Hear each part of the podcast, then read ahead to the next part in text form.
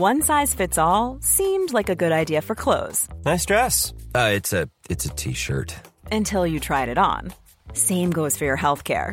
That's why United Healthcare offers a variety of flexible, budget-friendly coverage for medical, vision, dental, and more. So whether you're between jobs, coming off a parent's plan, or even missed open enrollment, you can find the plan that fits you best. Find out more about United Healthcare coverage at uh1.com. That's uh1.com.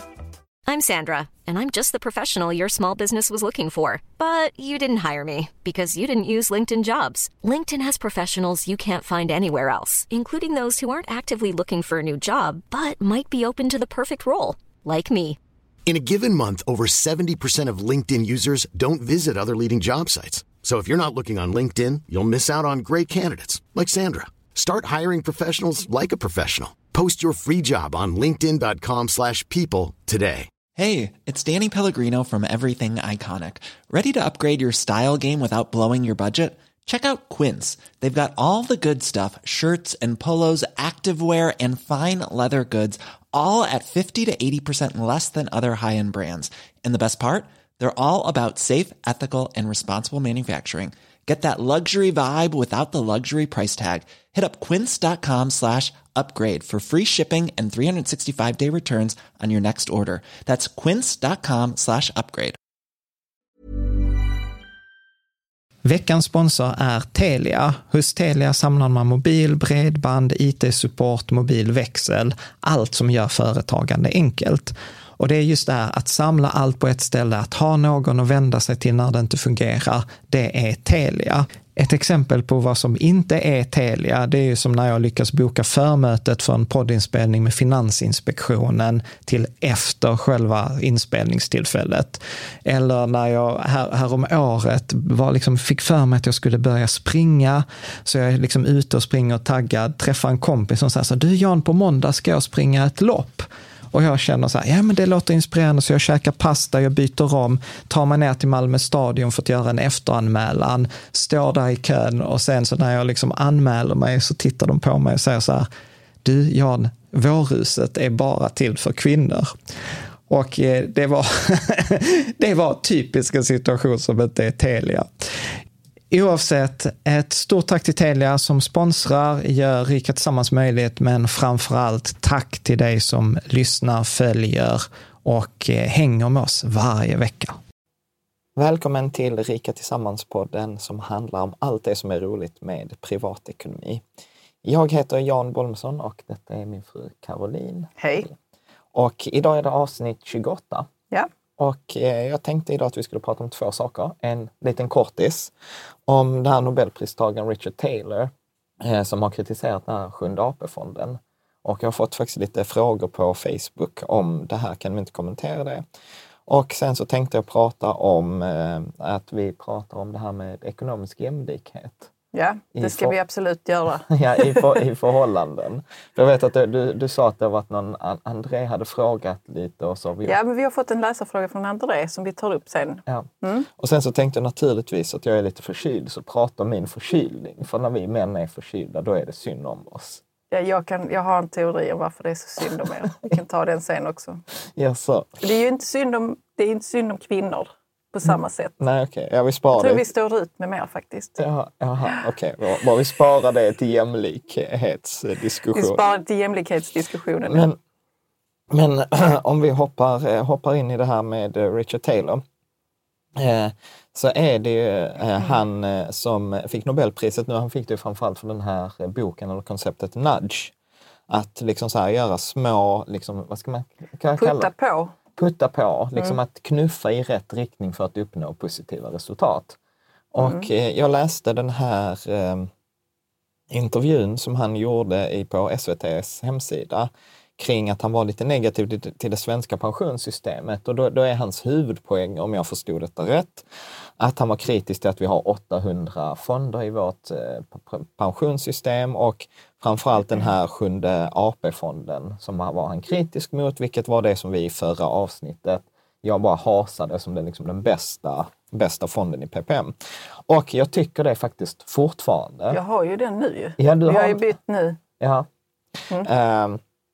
Och där så Ja, vad var det jag skulle säga? Jo, det som han var mest kritisk mot, det var ju det här icke-valsalternativet. Mm. Men jag blev faktiskt lite förvånad över att han var kritisk mot det, eftersom icke-valsalternativet har varit det som har varit bäst. Så att det går rakt i linje med hans grej kring nudge, att puffa folk i rätt riktning. Mm. Men det som jag framstod som att det var det här att han pratade om hävstången i Sjunde AP-fonden.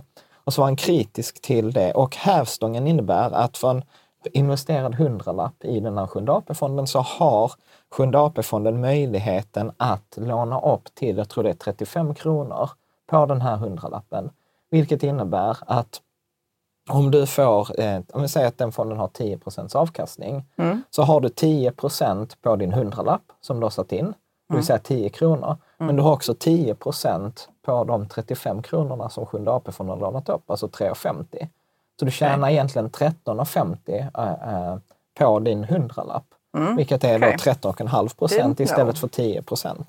Och när detta kom så var det många som var kritiska till det här. Inklusive jag själv. Och bara så här, gud, nu höjer man risken. Men allvarligt talat, om man tar liksom ett steg bakåt och tittar, så är det så här. Den svenska börsen har generellt, eller den globala, för att Sjunde AP-fonden investerar liksom i bolag i hela världen, har en positiv utveckling. Där är fler positiva år än vad det är negativa, och i genomsnitt gör de 7%. Och om vi tittar på att de flesta har ju en väldigt, väldigt lång tidshorisont. Alltså du och jag, nu har vi Sjunde AP-fonden, jag är 36 och du är 22. Och det betyder att vi har liksom så här över 20 år kvar. På en 20-årsperiod så kommer liksom årsmedelavkastningen vara positiv. Alltså lämpar det sig med att ha en viss hävstång på den. Och då kan jag ändå tycka att hävstången är ganska begränsad, för den är upp till 35%. De flesta av oss, liksom när vi köper boende i Sverige, då tar vi liksom 150 000, lånar 850 000 och köper en bostadsrätt för 1 miljon. Och många gånger räcker det inte 1 miljon, utan vi gör det kanske 2-3 miljoner. Så vi har 450 000. Men han var kritisk till... Han var kritisk till den här hävstången. Och han var så, ja, de flesta när jag berättar för dem så vet de inte att där är hävstång. Och det är väl positivt att liksom, eller det är väl kanske inte positivt, men att ja, man borde veta vad man investerar i. Ja, jag visste inte att det var hävstång, men jag tänker så, vart lånas de pengarna ut då? Ja, det vet jag, det lånar ju förmodligen de med de papperna som säkerhet. Det är ju inget konstigt. Alltså till exempel, jag använder ju belåning både i Rika Tillsammans-portföljen och nybörjarportföljen. Alltså säg till exempel Nordnet nu, de har du 100 kronor exempel, i deras fonder som de har värderat med 80% säkerhet. Då kan du låna upp till 40 kronor per 100-lapp och betala, jag tror, 0,99. Så det betyder i dagsläget så kan du låna liksom 100 000 kronor för 990 kronor. Drar du av ränteavdraget så är det 600 kronor. Så det betyder att på en 100 000 så behöver du tjäna mer än 600 kronor. Och jag påstår att det är inte så himla svårt. Men man måste ju vara medveten om den risken som hävstång faktiskt ger. Att den här, precis som jag pratade om det med en 100-lapp och de här 35 kronorna. Om det går ner 10% så förlorar du 10 kronor på din 100-lapp, men du förlorar också 10% på de där 35 kronorna som är lånade. Så det går både uppåt och neråt snabbare. Men eftersom liksom börsen är positiv över tid, så är inte hävstång i vissa sammanhang en dålig grej. Utan tvärtom så påstår jag så här, om vi tar den här bitcoin-historien, det är mycket bättre att belåna dina stabila fonder än att sätta pengar obelånat i bitcoin. Alltså så att jag tycker så här, vi behöver ha lite sans och reson kring det här med hävstång. Jag är i grunden positiv. Jag gillar att Sjunde AP-fonden använder hävstång för långa tidsperioder. Jag tycker det är en jättebra grej. Så det är väl inte ofta man går upp emot en Nobelpristagare. Han kommer att hit och kritiserar oss och får 10 miljoner. Va? Får han det? I Nobelpriset? Ja. Är det så? Ja, det visste jag inte. Jo, men det är nog alltid 10 miljoner per pris. Okej.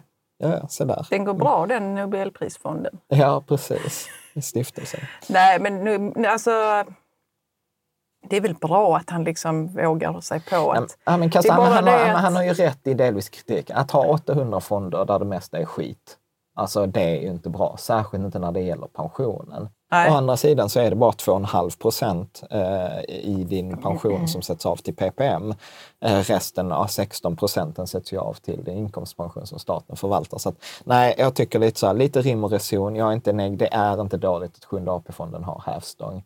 Och tvärtom så är det så här att den har låga avgifter, den investerar globalt, den investerar långsiktigt, den använder hävstång. Det är alla fyra ingredienserna. Men vi som inte visste att det fanns hävstång, vi vet det nu. Ni vet det nu. Mm. Och det är inte dåligt. Nej. Om du har mer än 20 år kvar till pension. Liksom. Är du 65 och har Sjunde AP-fonden, då skulle jag kanske säga honom att minska risken. Bra, det får vara nog. Om Richard Taylor. Vet du vad? Vi får göra mitt tillfälle. Vi får läsa boken Nudge. Det var länge sedan jag läste den. Och så får vi prata om den. För att den är bra. Jag såg du hade den på din Kindle. Ja. Jag började läsa den men jag... Du checkade ut. Jag checkade ut. Ja. Men det var länge sedan. Det kanske finns ett annat intresse för mig nu. Jag tycker det är jättespännande med beteendeekonomi. Okej. Okay. Mm. Ja, vad spännande, kan vi prata mer om. Ska vi köra in på Andrés fråga som egentligen startade hela detta? Ja, precis. Ja. André är väldigt intresserad av hur vi liksom sköter vår vardagsekonomi tillsammans. För han menar en av de största bråken inom parförhållanden är just ekonomi. Och han undrar liksom hur har vi kommit överens om vår fördelning inom vår vardagsekonomi helt enkelt, och vem som ska köpa vad, och alltså, om vi ens har diskuterat det under de här 10 åren. Liksom. Mm. Mm? Ja, var börjar vi? Alltså, vi har ju nog börjat med att inte diskutera någonting, tror jag. De första åren. Ja, alltså de första åren när vi var tillsammans, då ställde ju pengar in till rätt mycket för oss faktiskt. Vi hade väldigt olika syn på ekonomi. Du är ju ganska sparsam av dig. Men alltså, jag tror vi ger mixed messages. Jaså?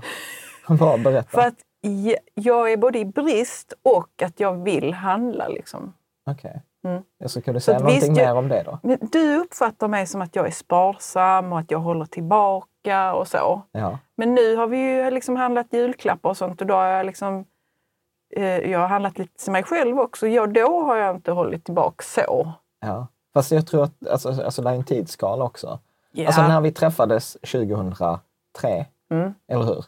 Då hade vi ju väldigt, vi var ju både studenter och du jobbade extra och hade inte jättemycket pengar och var ganska sparsam av dig.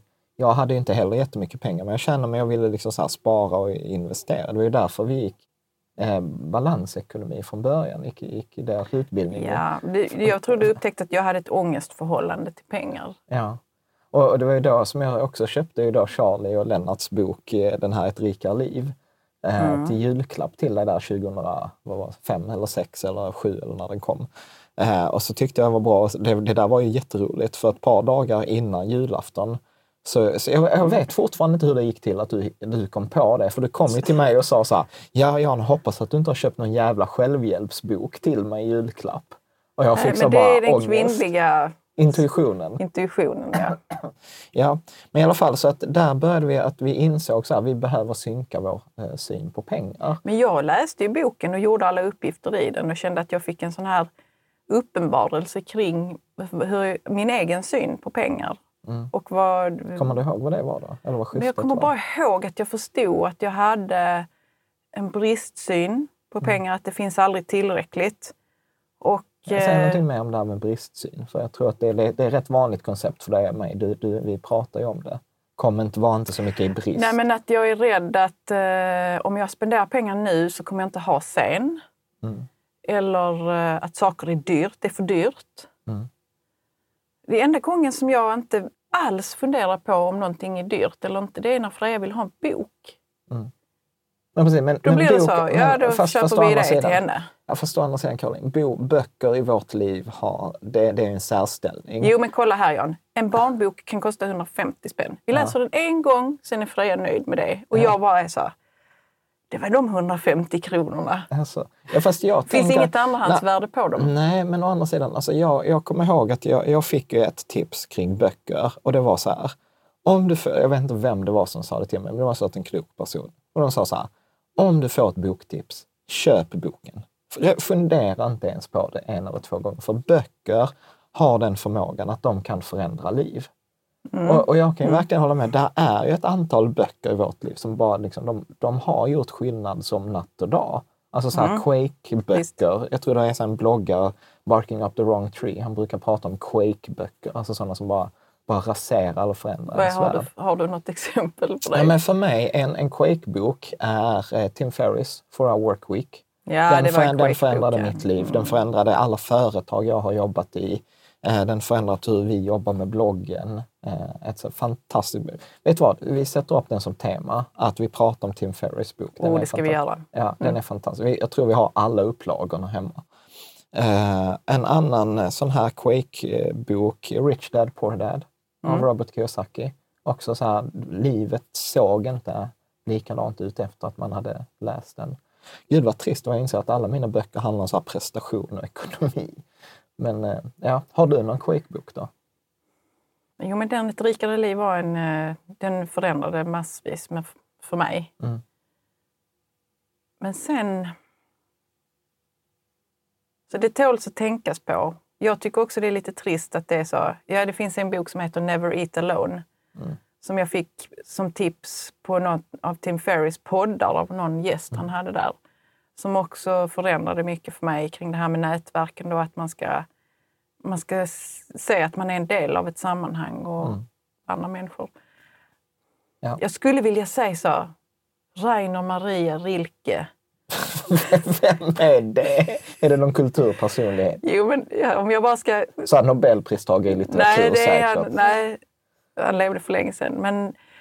Han var en poet och han har skrivit från västfronten inte ett nytt. Är det han som var här i Skåne och reste runt i Borgeby? Och han har skrivit en annan jättetunn bok som heter Till en ung poet eller något sånt där. Ja. Letters to a Young poet. Ja. Och det är jättemånga som rekommenderar den boken. Ja. Också såna här snygga tjejer i L och så. Okay. Och jag tänker nu när jag har läst den boken så har de läst den?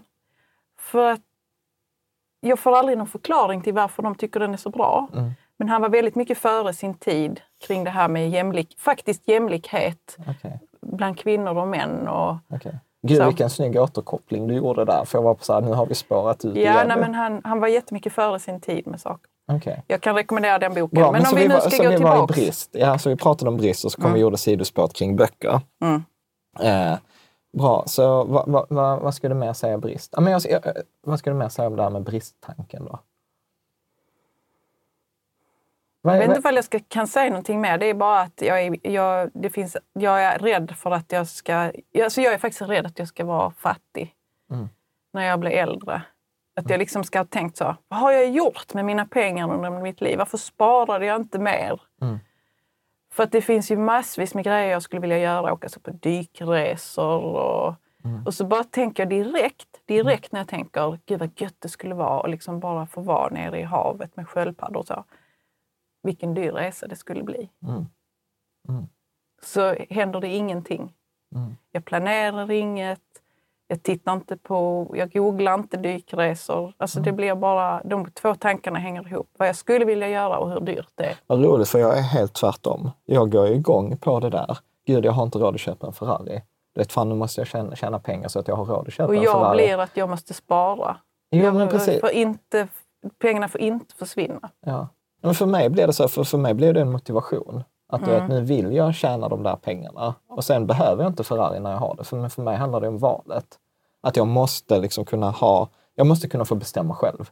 Det är mycket enklare att säga så här, men jag väljer att inte köpa en Ferrari. Än att säga att jag har inte råd att köpa en Ferrari. Mm. Det är skitmycket jobbigare. Men, jag gillar ju det sättet. Vi måste ge det till Freja. Ja, vilket av dem? Inte mitt sätt i alla fall. Jag vill att du ska uppleva saker och inte känna att nej, det finns nog inte pengar till det. Ja. Ja. Det är istället hur skaffar jag mig pengarna till det. Men om vi ska prata sådär, för att vi roar oss med att vi använder så här Google Foo för att ta reda på lite fakta. Om det bläddrar uppåt där så var det ju lite så här fakta. Länsförsäkringar har ju gjort så här undersökning. Och vad var det så att det är ganska, var tredje par kände sig stressade för pengar, eller hur var det? Ja, alltså vi skulle ju prata om det här med jämlikhet inom förhållanden. Men, precis, men vänta, jag hittar inte det. Alltså, du kan leta så kan jag prata under tiden. Yeah. Alltså för det finns ju många sådana här undersökningar. SCB visade till exempel att var 19,8% av Sveriges befolkning har inte råd med en oförutsedd utgift på 11 000 kronor. Eller det står 1 av 4 har mindre än 20 000 kronor på sparkontot. Ja, men eller hur? Och Länsförsäkringar säger varannan svensk stressad för lite pengar. Ja. Så att detta är ju verkligen ett område som är känsligt. Och jag kommer ihåg när vi var på en middag, liksom så här bekanta, inte vara nära vänner, där jag blev så förvånad. Jag bara insåg så här, gud, det är mer okej att prata om sex här än det är att prata om pengar. Vilket jag tyckte var så här superkonstigt. Jag kommer inte ihåg den middagen. Ja. Men du tyckte jag... Ja. Men intressant. Jo, men det är nog så faktiskt. Det är väldigt känsligt. Och du och jag har ju pratat om det där att man faktiskt kan fråga människor vad de har i lön. Mm.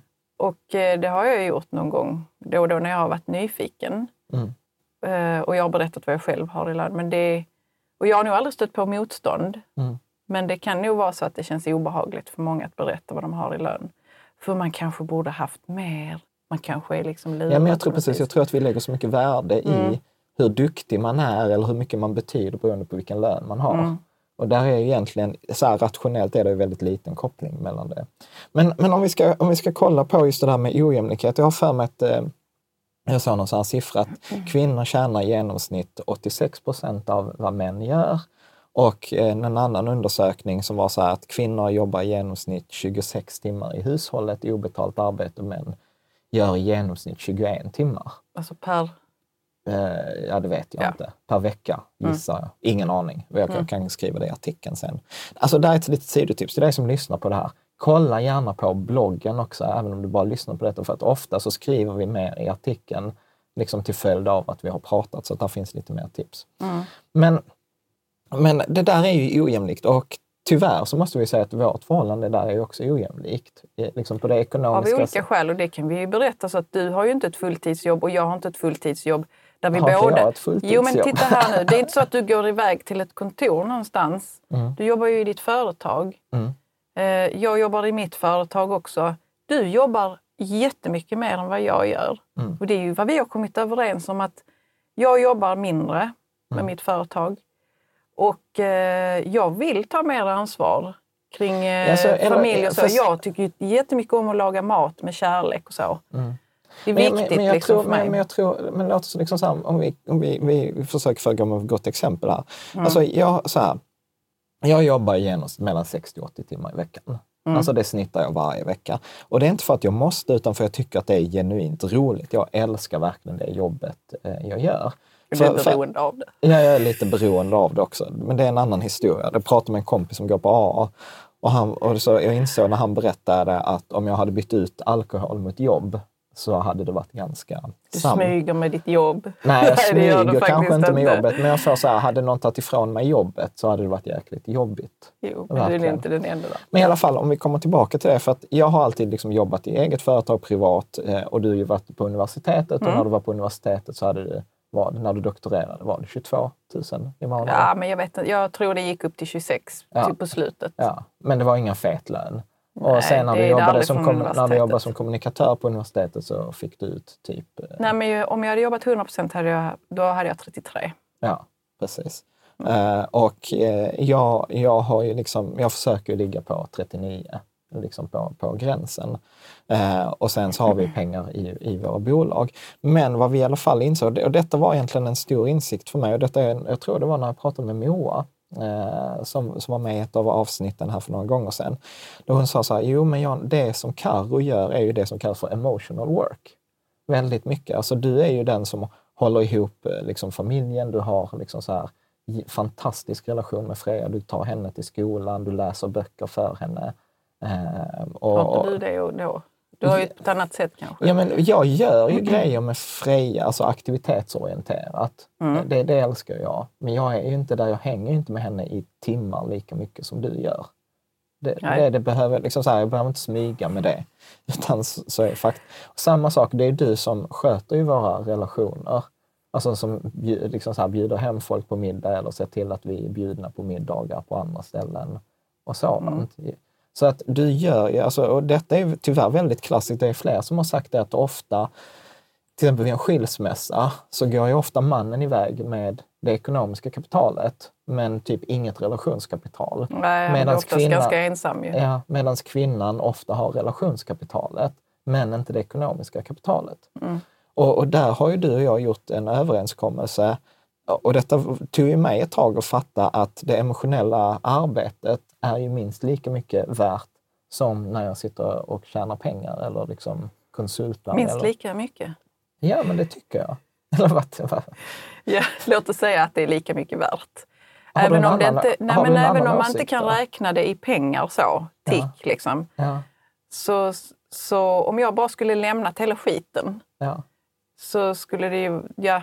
Ja, men det är mycket som skulle fallit liksom då, i hushållet. Ja. Men det hade varit väldigt mycket falafel och köpt men jag tror att man tänker så, nej men då jag ska få en städerska liksom, eller whatever. Ja, så liksom. Det är så himla lätt att lösa det där i hushållet nu för tiden, medan det är inte samma grej som att sätta sig vid datorn och göra dina arbetsuppgifter. Nej, det finns en sån här mental värdering kring vad jobben är värda. Ja, fast för mig är det ju så här att mitt liv skulle ju vara fattigare utan dig. Mm. Ja, det skulle det absolut vara.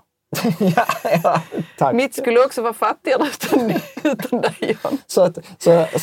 Men där har ju vi bestämt så att du jobbar mindre än vad jag gör och du tar hand om andra grejer. Så här klassiskt. Varför så jag skulle inte ens mått bra av att jobba så mycket som jag. Nej, jag skulle aldrig stått ut med det. Men är inte det också lite så här som Jung sa, så här, att vi tenderar att gifta oss med den som har löst våra undermedvetnas problem.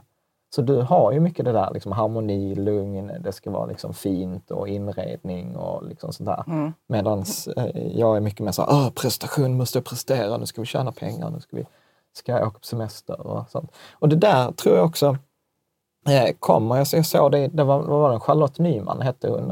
Hon forskade vid Umeå universitet, va? Ja, hon hade skrivit den här avhandlingen, Mine, Yours or Together. Mm. Där man liksom hon undersökte hur olika svenska par har gjort. Och nu har ju du och jag, vi hade delad, eller så här, separerad ekonomi när vi träffades. Sen gick vi ihop, hade gemensam ekonomi, helt gemensam. Sen hade vi ju därför 2 år sedan när vi inte visste om vi skulle fortsätta vara gifta. Då delade vi upp alltihopa igen. Gjorde vi och det var bra för mig, för att jag kände att du annars tog över liksom allt. Jag visste inte vilka räkningar vi ens betalade. Liksom. Ja, och det där också så här, du sa innan det avsnittet, gud vad heteronormativt detta är. Alltså så här klassiskt, men jag betalar... vår podd idag. Ja. Men jag tror att det viktigaste är så att man kan prata om det och sen bestämma sig, men det är okej. Så vad vi försöker göra, eller vad jag försöker göra, är ju till exempel mycket att kompensera dig i till exempel din pension. Att det är med att du har en lägre. Jag vill lägga undan till min pension. Ja, att vi lägger undan mer. Så till exempel när vi kollade här på minpension.se, så hade vi i princip samma pension. Och det är en sån grej som jag då tycker är en sån här rättvisegrej. Att se till att du inte förlorar på att du gör det här andra jobbet som normalt inte värderas med lön. Men det mesta av det som vi har läst kring ojämlikhet i familjen, det är ju att man måste prata om hur man vill ha det. Ja, precis. Det måste ju ändå vara tips nummer 1. Alltså prata om hur man vill ha det. För det var faktiskt någon här, var 17 var det någonstans, som hade sagt att det bästa sättet att få jämlikhet i en relation, det är att ha separerade ekonomier. Men det kan i och för sig vara ett sätt, men det är ju roligare om man nu vill ha gemensam ekonomi, då är det bästa sättet att prata om hur man vill ha det. Alltså att man båda har ett här har jag ju en åsikt. Jag tycker ju att gemensam ekonomi är bättre än uppdelad. Men jag fattar att det finns många olika lösningar. Nu när jag googlade så var det någon som föreslog till exempel så här, men man kan ha vad många gör är att man har separata lönekonton och sen har man ett gemensamt konto. Och sen så sätter man in antingen lika stor summa, vilket inte är särskilt jämlikt kan jag tycka. Så var det någon annan som hade löst det genom att de satte in 50% av sin lön. Så att om jag tjänade mer än vad du gör så fick jag sätta in mer pengar. Ja, det medför massa problem att ha separerade ekonomier. Om man inte kan prata om och lösa det. Men där var ju hon Ingela Gabrielsson på Nordnet. Hon tyckte ju att det var bra att det var separerad. Ja, men det var nu Hunja som sa att det är det bästa, sättet att få en... Att det hade sjunkit, att par som hade helt gemensam ekonomi hade sjunkit från 71 till 51%. Ja, precis. Men hade du något bra argument för det där? Liksom? Nej, hon sa att det var glädjande och att det är det bästa sättet att få en jämlik ekonomi. Men varför tror du det? Jag fattar inte det. Ja, för det betyder ju inte automatiskt att den ena parten sparar lika mycket. Liksom, eller vad ska man säga? Ja. Alltså man beter sig ändå inte likadant i sina ekonomier. Det är inte som att det blir superjämlikt för det. Nej, alltså det var ju några så här klassiska fällor som de pratade om. Att ofta är det liksom så att mannen köper ofta kapitalvaror för sina pengar. Alltså typ bil eller inredning, alltså typ soffor eller liksom kamera eller resor eller så här. Medan kvinnan ofta använder sina pengar för det man kallar för grå utgifter. Alltså ofta maten. Kvinnan... Ja, men mat, eller om man ser vad barnen har för behov som kanske inte mannen ser. Och då går ofta en stor del av kvinnans pengar till det här barnen. Och där tror jag nog att det gäller att se upp. Vad detta jag menade med att det är heteronormativt. Ja, så. Att vi utgår från heteronormen här. Ja, men jag ser egentligen inget annat sätt att göra det på. Så att om jag skulle... Nej, vi vet ju inte hur det är i samkönade äktenskap. Så. Jag gillar ju inte sådana här diskussioner om så här man och kvinna eller heteronormativ. Nej, men vi behöver ta det, Jan. Vad ska jag säga? Det spelar väl ingen roll om det är mannen som ser det, utan ofta är det så att en i relationen ser saker som inte den andra ser. Det håller jag med om. Det tror jag absolut. Sen, så är det i alla förhållanden. Ja, sen om det är mannen eller kvinnan, det spelar väl ingen roll. Nej, men när vi läser om det här, då så är det mycket prat om att kvinnan tar gråzonsutgifterna och mannen tar de större. Och sen... Ja, och att man behöver ha koll på detta. Mm. Så om vi skulle sammanfatta det, så vad säger vi? Det första tipset är så här, måste vara prata om pengar. Mm. Att liksom så här, bestäm hur ni vill ha det. Liksom. Det andra tipset, vad skulle det vara? Det är att kompensera framförallt i pension. Yeah. Att om den ena parten tjänar mycket mer, större pensionsavsättningar, se till att den andra också får det jämnt. Mm. Och sen nummer 3, se upp sådana här gråzonsutgifter. Att om det är någon som har mer koll på vad hushållet behöver eller vad barnen behöver, så att det inte blir liksom att det tas från en persons konto bara för att man råkar se det. Mm. Och sen så tips 4, liksom så här, att, att planera. Det här hänger väl ihop egentligen med prata tillsammans. Liksom.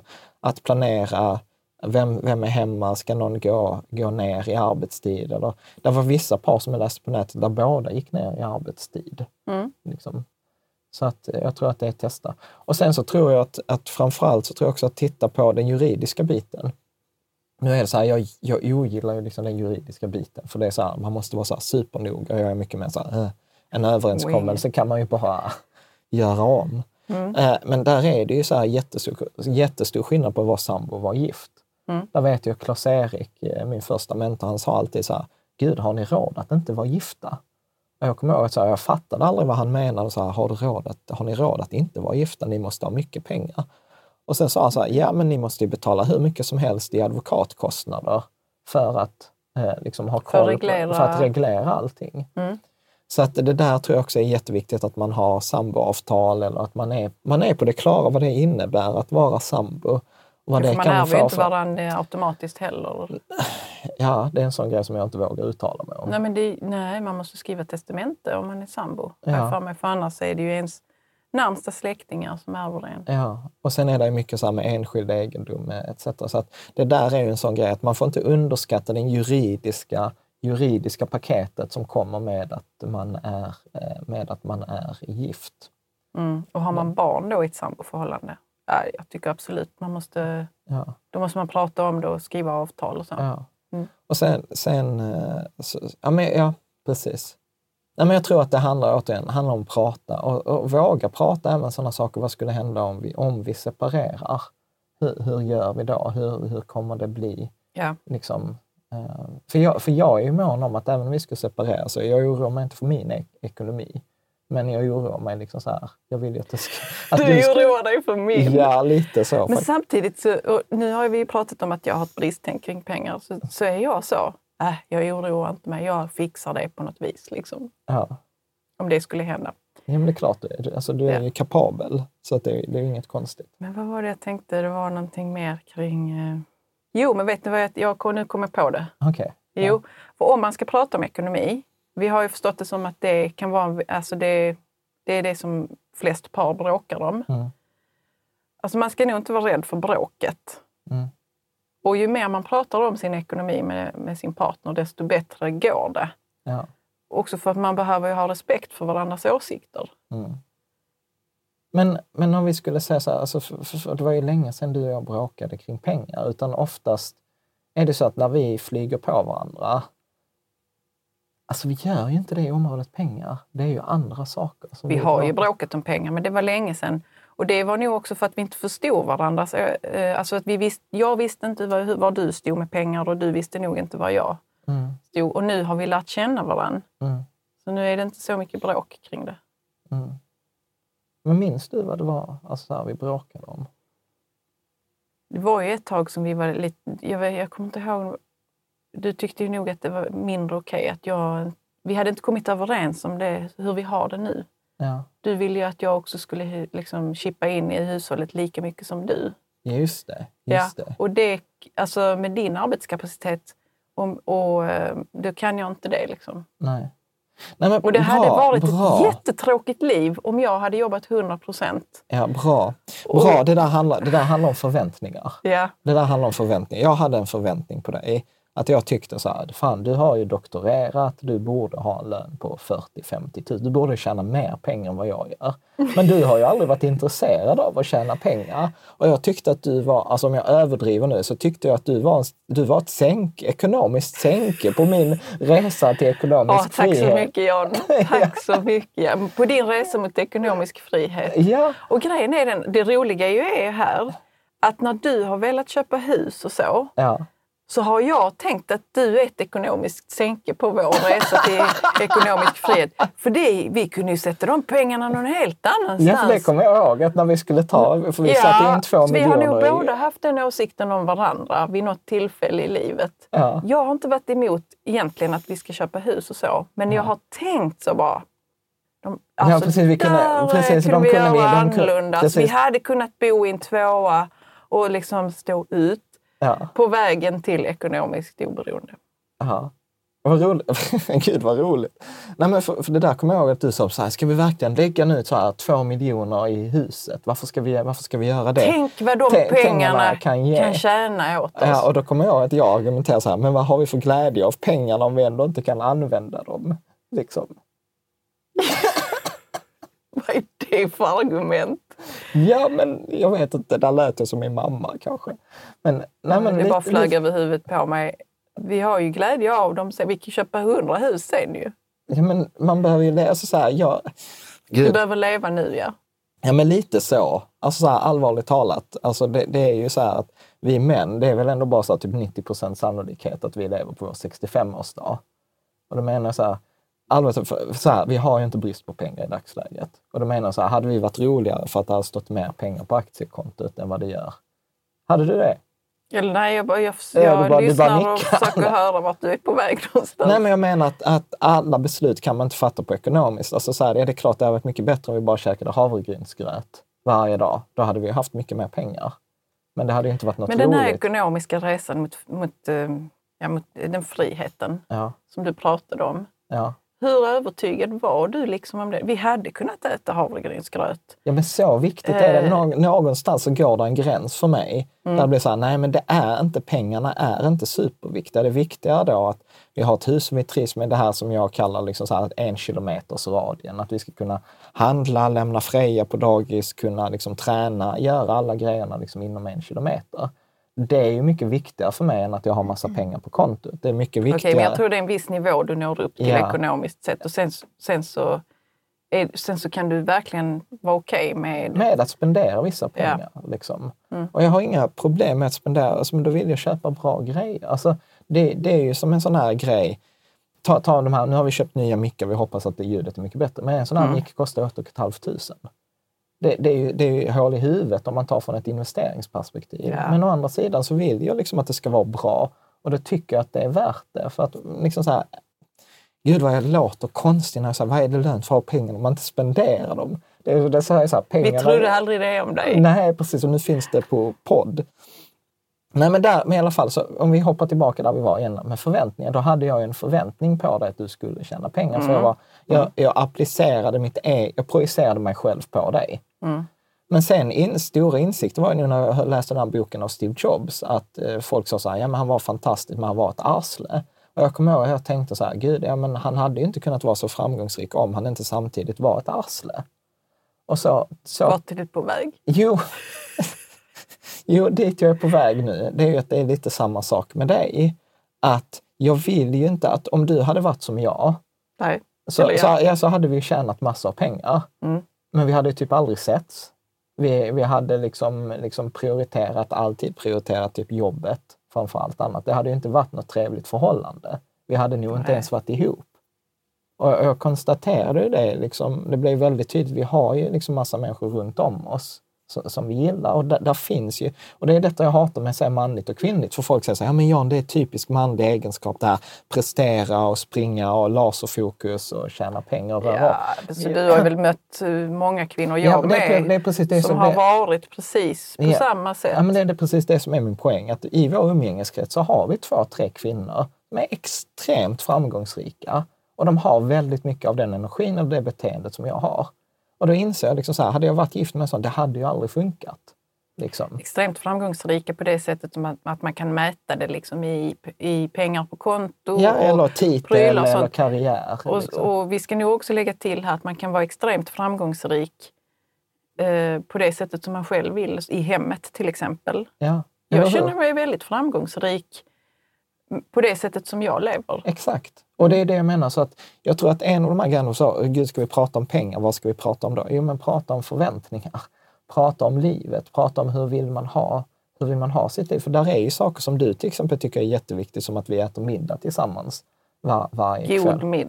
God middag, hemlagad middag varje dag. Mm. Och det är en sån grej som gör mitt liv rikt. Och som direkt och indirekt har en koppling till ekonomi.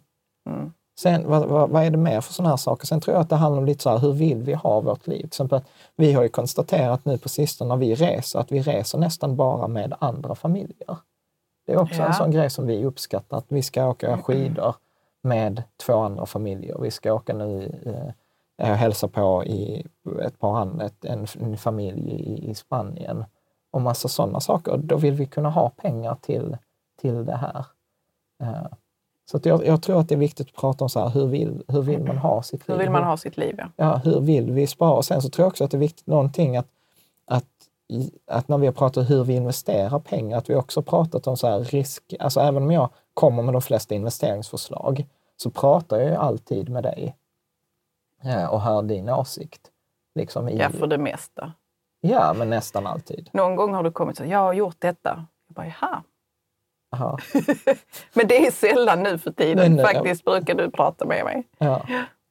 Så att, som ni hör, detta är ju inte så här, liksom så här uppfordrande, gör så här, utan detta är ju liksom en resa detta för oss. Avsnittet kanske var lite all over the place. Ja, för jag tycker ändå att vi har hållit oss till en röd tråd.